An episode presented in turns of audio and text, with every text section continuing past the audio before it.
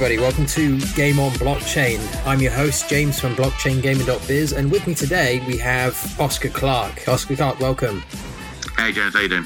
I know I should probably uh, say Oscar as opposed to Oscar Clark, but I've gotten into the swing of it now, so I figured why not? Uh, why not Why continue not, the momentum? Well, yeah, I'm not quite famous enough to be known by just one name yet. Yeah, I think it's it's a sign of a great deal of extra like celebrity status if you're able to be known either by just one name or if you get the put in front of it. That's the yeah, kind of um, in my- my case, it's the hat, isn't it? Oh yeah, it is. I think that's one thing. You certainly know if you've been chosen if you've worn your hat. Exactly.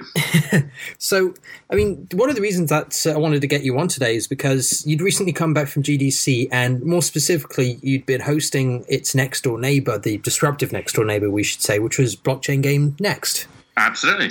Awesome. It's been a really exciting kind of session. I mean, we had uh, Tron and Cocos sponsoring it. Uh, we had huge numbers of people sign up and great audiences. So, uh, yeah, it was a fantastic event. marvelous stuff. And we, we were doing that one in con- they were doing that one in conjunction with Tron and Cocos BCX, and it consisted of a number of people, those that had travelled all the way from the UK to those that are a bit more San Francisco way inclined. So, I mean, what were the particular standouts for you during that event? Well, there's, there's a whole bunch. I mean, obviously, um, as I was hosting, I got to sort of sit on stage for most of the of the time, or at least off, just slightly off stage.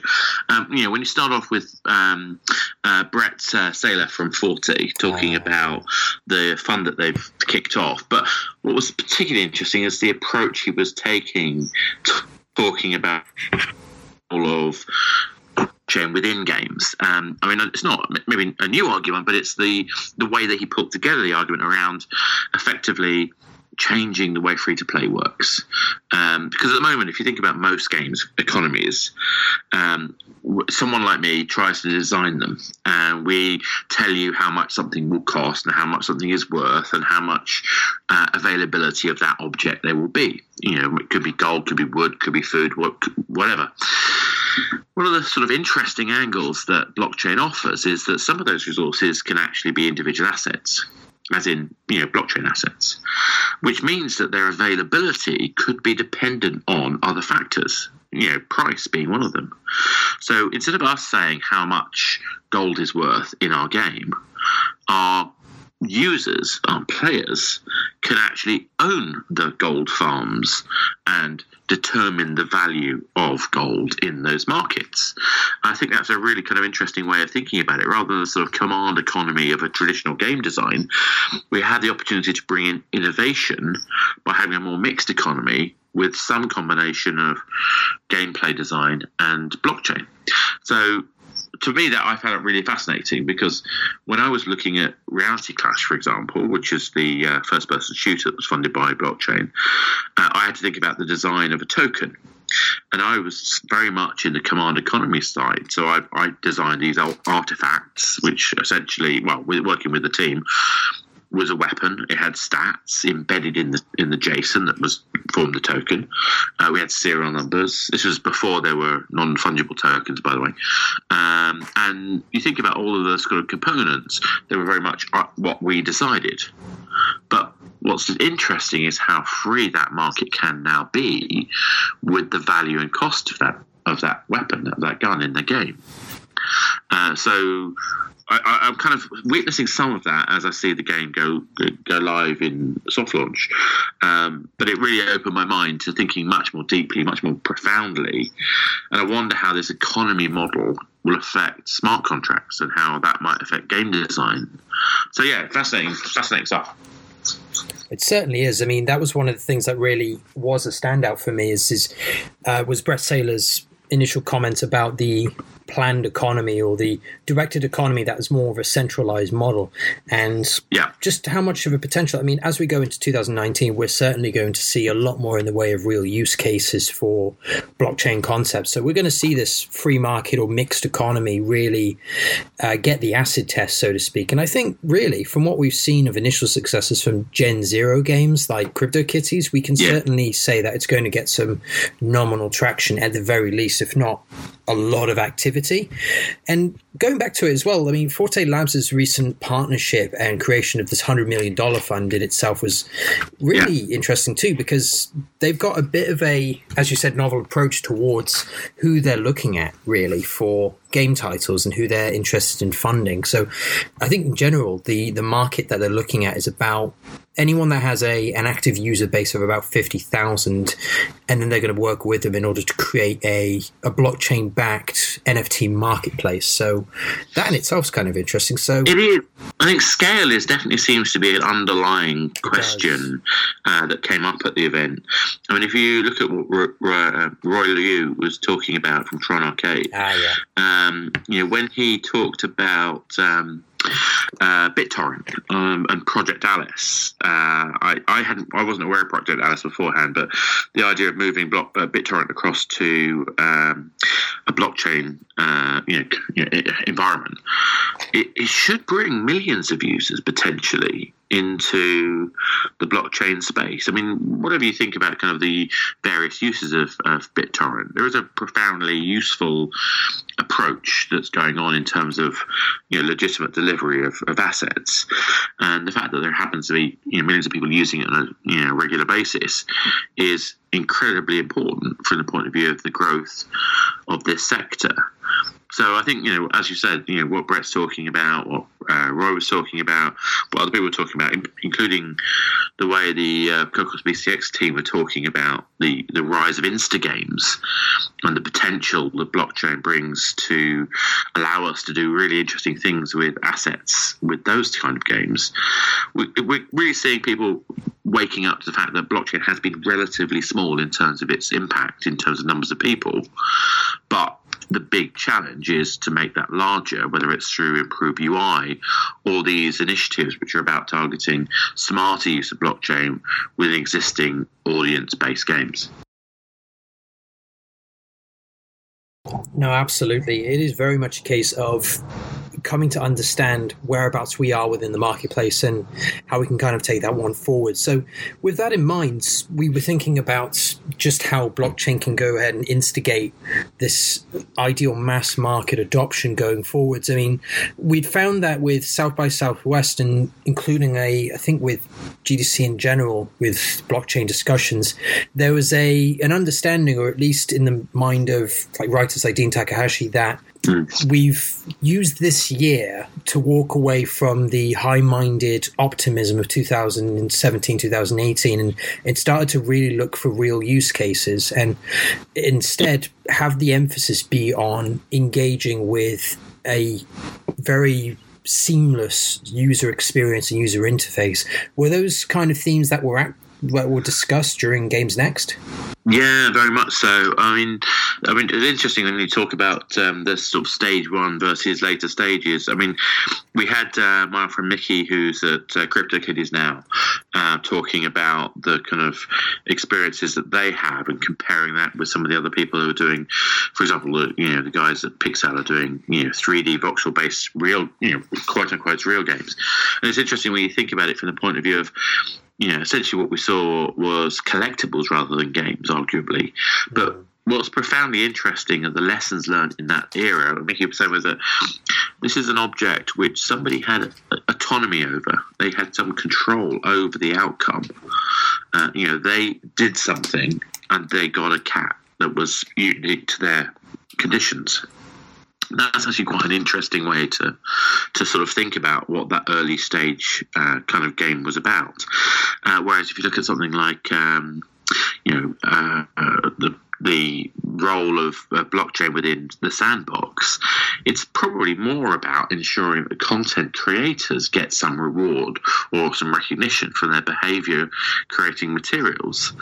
So there's such an array of more practical use cases that are being talked about now, but they're probably built off the shoulders of the experiences that we've seen so far. These high minded, idealistic kind of principles actually revealed quite a lot of information about what we might do with this kind of technology.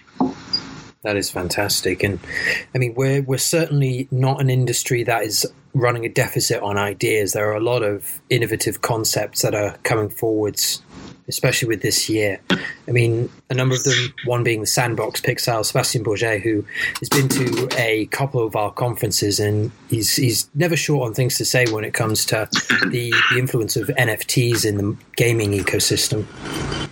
Yeah, NFTs came up quite a lot. Um, it's obviously interesting um, because I, when we were doing the Reality Clash game, we didn't have that as an option, uh, although the, the, game is actually transfer, um, uh, migrating to be NFT based.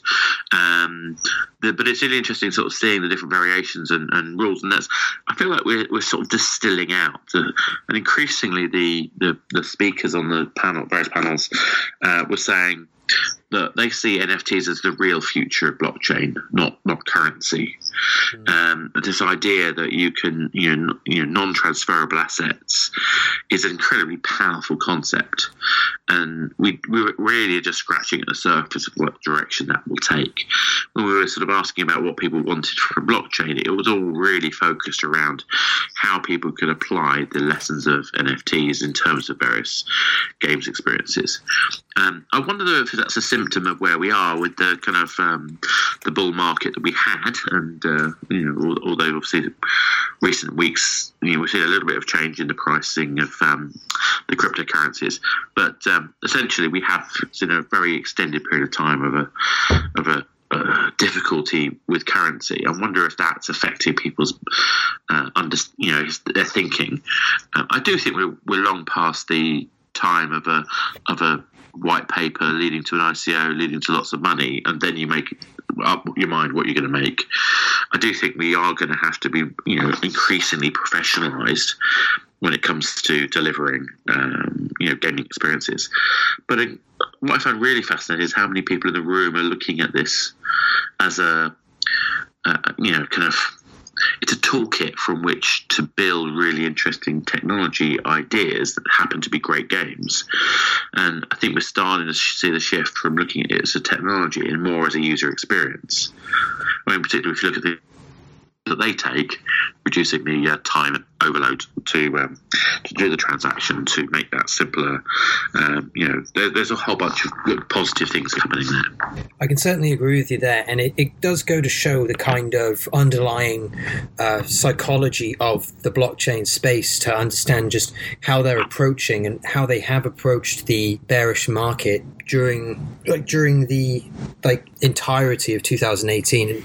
It goes to show they got the Edison mindset, so it's a very optimistic yes. sort of space in that sort of way. And I think as a result, I mean, we're we're starting to see, and we have seen a, a good amount of blockchain game titles that have have started moving away from a, a dedicated approach toward a blockchain solution and, and one that is more agnostic in nature. So it does go to show that they're looking at blockchain as a as a medium with which to convey it to an audience as opposed to it being the the entire project. No, exactly. And I think when you see funds like you know Forte and um, you know Tron's fund, and you see Sesame Seed, you know, there's a whole bunch of people who are showing that there is a definite kind of commitment to delivering you know, really, you know, really interesting experiences, and money to back that up. You know, there there is money there, uh, which obviously any game developer needs in order to make the kind of um, uh, experience happen.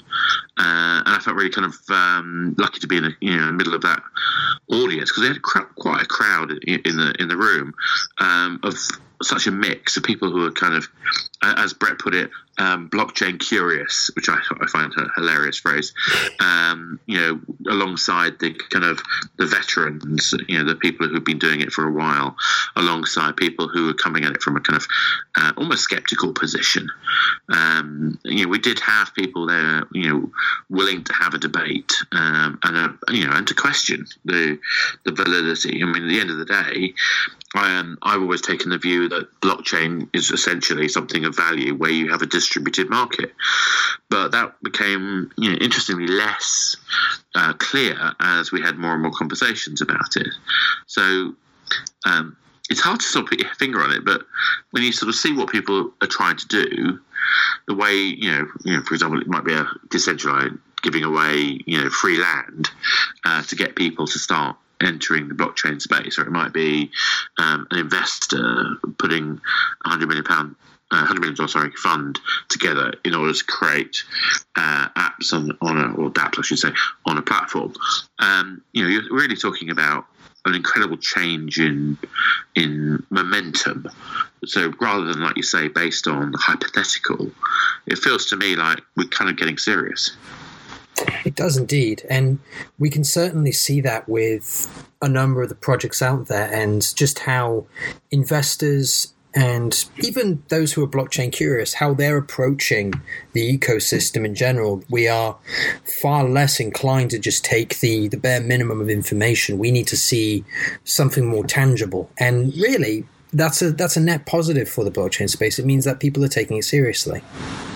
Yeah, and I think another thing, a uh, part of kind of what I was saying earlier that's important is this real understanding that uh, you know if we're going to get this right, we have to learn lessons from previous um, game markets, and free to play and games of service are kind of key parts of that. Mm. Um, uh, what I don't want to do is confuse the two; they are different experiences with different uh, objectives, um, but the lessons of running an economy are very transferable. The understanding of what blockchain can do in terms of creating a logical based platform from which your game experience can build, and whether that's creating an asset that you use exclusively in your game or, or across multiple games. That's still to be proven out, but it seems that people really kind of resonate with the idea that they could actually uh, kind of connect games together in a smart ways. The trouble is, of course, getting a sort of frame of reference, this sort of uh, ecosystem that allows that to happen is more complicated, and and maybe that's where things like instant games really offer opportunity because mm. it's an area which is less controlled by uh, the kind of app stores. Therefore, there are probably fewer um, barriers to entry, and actually this is kind of where Cocos uh, tool suite, having you know quite a strong uh, background in that kind of platform and integrating blockchain directly into it, I think you know definitely offers some interesting opportunities. It really does, and I'm genuinely thrilled to see what kind of potential that allows to manifest over these next few points of 2019. Now, we, we touched yeah. initially, um, albeit briefly, on the concept of games as a service. Now, uh, one of the bits of news that did come out quite recently while you were at, I think, as you were coming back from GDC, was the announcement of Google Stadia, the uh, cloud based. Yes like on demand sort of games system. And it was one of the things that had come up, albeit briefly, with blockchain discussions quite recently, and it was mostly just considering considering the fact that there are blockchain game solutions out there that make use of cloud-based computing in order to provide the similar kind of thing. We've seen the likes of, like, I don't know if it's like Theta, if it's with PlayKey and Play to Live. They already have concepts together like that. But I mean, what does the introduction of something like Google Stadia and even the potential arrival of a Walmart based solution too. What does that mean for those those blockchain competitors? Does it mean that they're entirely out of step, or do they stand a chance in that kind of market? Well, I mean, I missed the actual announcement itself, and ironically, I kind of got my details from my old boss at PlayStation, which is kind of funny. Oh. Um, but it's it's kind of interesting. I mean, I've read about it around it as well, so it's not. I'm not going to say what he said exactly, but what's interesting is um, there's a lot left out the announcement. Ah, yeah. And in particular, we don't know what performance bandwidth you need. Uh, I don't think there's been announced about this since. Uh, and we don't know what pricing strategies there are. And I'm kind of nervous when people say it's the Netflix of gaming because whilst Netflix is a very fine model and I'm a very um, avid user of it, as a business strategist, there are limitations with a flat subscription fee model. Uh, and in fact, I don't think that's necessarily a good thing. Now, we don't know that's what they're going to do, but that's kind of the implication, I think, you know, particularly when you've got, you know, how are they going to handle it one account on multiple devices across the house. I don't know how that's going to work, um, but I do. I do think it's really interesting. The other thing I think is complicated is mode of use. Yeah. So one of the things I spend a lot of time teaching people about game design is to think about the mode of use of the device. So, if you think about a mobile phone, the kinds of interfaces we have with it, the opportunities that we'll put it out of our pocket, the, the I mean, basically, it's the, the device everybody plays in the toilet with. And that has effects on the way we tend to consume content. It, it tends to be needs to be interruptible. Whereas when I'm sat on my sofa with my console, I don't have to be necessarily uh, worried about being interrupted every five minutes. So I think thinking about the challenges of that approach is really important from a game designer point of view. So I'm hopeful that Google have learned lessons from uh, you know the way this flat subscription model works and have opportunities for games to offer upsell in some various forms. I mean, upsell in a way that gives more value to the player as well as obviously revenue opportunities for the developer. Um, again, it's always going to be about love for the game. It's always going to be about rewarding players and giving them value for money. Um, but essentially, you know, that's they're the two major concerns I have. Um, and I'll add to that the fact that I don't have necessarily. I've got amazing broadband in theory, uh, but it's very unreliable. Mm. Um, so I might have on paper 350 megabits per second, which sounds amazing, doesn't it? it? And yet the reality is that some of the time I've got two, and it I can't guarantee at any moment my Alexa will work, let alone a, a you know, high performing gaming experience. So we're in interesting kind of territory, which is we have a um, a lot of drive towards the always on internet, but we don't actually have a sufficient coverage of always available internet.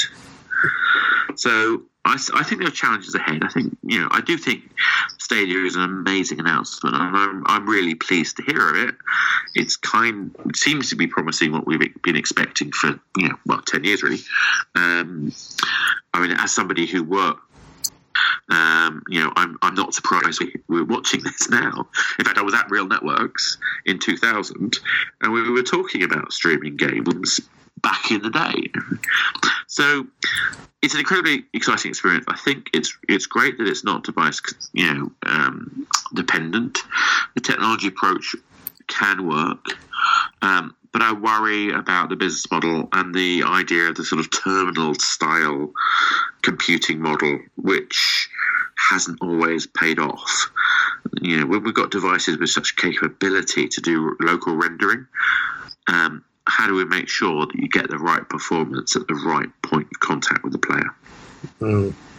I think that's I think that's one of the key issues that they have just there. And I think that's it's a fundamental issue that any kind of game streaming solution would have. I mean, the application of cloud computing, as we know, yeah, you and I both know, requires that reliable internet connection. And I think uh, I don't know whether or not it was disclosed by some other journalists, but they suggested that with this particular service, there would need to be a reliable internet connection of 25 and above megabits per second. Now, yeah, with with both the United States and I think with the UK's reliable internet connection speeds, that ranges anywhere from about 36 to 45. But even then, like you said, internet connection is in a state of flux. There's never a reliable um, turnaround of that. So it means that for using it on something like a tablet or a mobile, which is what they're uh, like niche selling, that requires yeah. a, a, really strong internet connection. Because if you're going to use that on the go, you need to make sure that that's reliable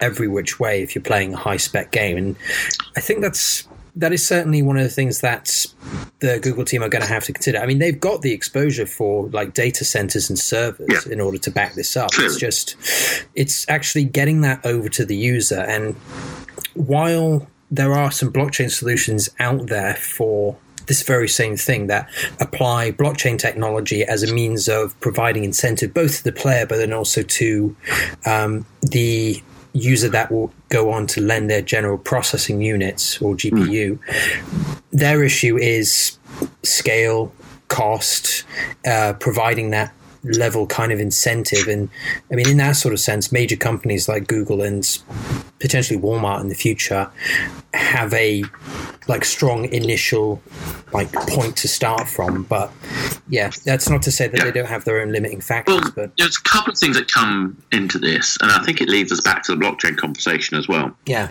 First thing is, Google aren't a naturally games led company. And that has always been a problem with non natural you know, companies aren't naturally led by games. Yeah, And even arguably PlayStation, whereas Sony may not itself have been naturally led by games, it quickly became naturally led by the, the direction of games because of the, the dominance of the PlayStation 2 in particular uh, on, on, the way the company operated. Uh, so I think that there's definitely a sort of natural fit there. Microsoft arguably have had pros and cons historically, but uh, you know, compared to other companies um, in the sort of tech space, uh, they did at least have dedicated games. You know, ex, you know, kind of teams and experiences. Um, so I think we do have this sort of ongoing problem, which uh, I think Google have done gone a long way by some of their choices of hiring. Uh, obviously, uh, that's been a, actually a very positive thing to see. So I think they, they've definitely got their hearts in the right place, but I still wait to see how well that comes. But if they do go down the flat rate model, then I'm increasingly thinking that it may come down to something like blockchain to become the, the sort of savior of the game developer. Because if you want to have the perpetual upsell, then how are you going to do that? Well, if it's a connected experience, uh, if you've got an asset mechanism of delivery, then maybe you have to look at external ways of getting value into your game that's not necessarily through the service offering. Um, now, whether that be allowed or not, I don't know, but it feels to me like actually having an instantly ready gaming experience is incredibly powerful.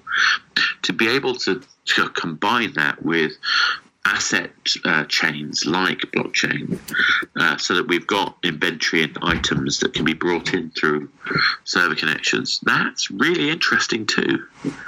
So I don't know whether that'll be permitted, but it feels to me like it could be really positive for the kind of gaming market in general and potentially for blockchain games it is certainly one of those ways in which we have to kind of delve into this conversation at some point in the near future. But the the application of private or public blockchains for these kind of solutions, because in all honesty, I personally I think that with any kind of blockchain project that's out there, or even the underlying use of blockchain as a technology for these kind of prod like products is an Yeah. incredibly useful idea because if you're gonna cut the overhead cost of like listing any of these kind of games and giving them broad enough, a broad enough marketing platform as possible then something like blockchain can really allow for the allocation of the incentives necessary in order to really drive home that economy so yeah, it is it is very much about how each side of this perspective can learn from one another. I mean,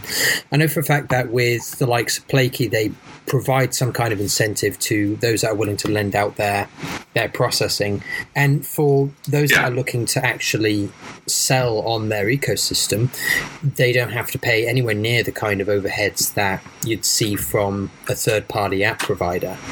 Yeah. No, no, absolutely. I think at the end of the day, we're in interesting times as always, and you know, the more we think about the way we connect to other players, the way we connect to multiple experiences, and, and with five G coming around the corner, um, a lot of the issues we're having right now about kind of always on availability, so on and so forth, could potentially go away. Um, you know, it, it's not entirely clear that we've got you know sufficient you know infrastructure bandwidth, the right commercial terms, etc., etc. So for for consumers to truly enjoy the benefits of a platform like that, where you know latency becomes almost irrelevant. Not I mean, not quite, but you know essentially. Um, those opportunities that 5G could offer us could be astounding. But at the moment, I've heard a lot of talk about it, but I don't know when it's going to be coming. And that that always makes me nervous. I mean, I spent so much time working in the 3G space, and um, you know, lots of promises of, of approaches that would happen, which didn't. Um, and although we are now in a so much, you know, vastly different world than the the pre 2003 era, uh, I don't think uh, we can say we've had all of what was promised. So yeah, let's let's see what happens when they start implementing, you know, five G networks that allow us to connect at a much deeper and more, uh, you know, faster level, so that we can see if we can get this kind of, you know, Stadia-like experience working smoothly. Absolutely, I think only time will tell with this kind of thing. But either which way, it's it's an exciting time for I mean, both the blockchain space to really get its get itself together and see more institutional interest. And the likes of those that are PC gamers that are looking on at Google Stadia as being this really exciting step forwards. But I just uh, wanted to ask as kind of a last question. But I mean, overall, there was a lot of enthusiasm that you, you saw during Blockchain Games Next. I mean, what would be the kind of take home message from that conference? Well, I think the take home for me was there's a lot of people ready to empower game developers to to get serious about blockchain as a part of their mix. Uh, that doesn't mean that everybody has to do it. It's not something that every single game developer will have. But if you can find the right balance between the kind of uh, the development cycle and the costs, and also the audience uh, motivation, then we've got something really interesting. And audience motivation is a complicated one because a lot of people focus on the idea of earning while you play. And as I've said before, um, that's a very kind of sketchy area you're going to be very careful about um, because you've got to realize there's a difference when I play for fun when I do something when I'm expecting a return. And my attitude when I'm being paid is very different than my attitude when I'm helping out a friend. So I think there's some really kind of um, murky waters we've got to pass and, and, learn our way through. But if we can get the right balance, then we can create much more complicated, and interesting, and much more valuable experiences for players that they love. And as long as we focus on creating a game, we make that a game that they love, and then the other benefits come from there naturally then we will have greater gaming experiences. Otherwise, we might find a backlash amongst users who simply don't understand what we're trying to achieve. Yeah, I completely agree with you there. Fantastic, but Oscar, it was it was great to speak to you along last, night. Uh, I hope you're able to uh, like approach this week with renewed vigor as it goes on towards with it being such a like hectic last week and weekend for you. Yeah, it's been a it's been a it's been a heavy week, but uh, I, I, am smiling and uh, looking forward to what we do next. Yeah, certainly. So am I. And I think we've got some pretty exciting news from the, the blockchain gaming side of things. We had the dates announced for Blockchain Gaming Connects in Hong Kong, so that's fantastic. Yes. Yeah, now we're going to get some great speakers for that. Um, exactly. We're pretty much there in terms of um, um, our Seattle event, but uh, it's really kicking off now to uh, get more and more people speaking at uh, uh blockchain gaming in Hong Kong. Oh yeah, I think that's that's got all the ingredients there to make a really fantastic show. It's just a case of putting in the uh, efforts from all of us here. I think. Exactly. Always fun though. Oh yeah, without a doubt. okay, James, that's great. Excellent. It was a pleasure speaking to you Thank again. You having me. Always pleasure. Take care.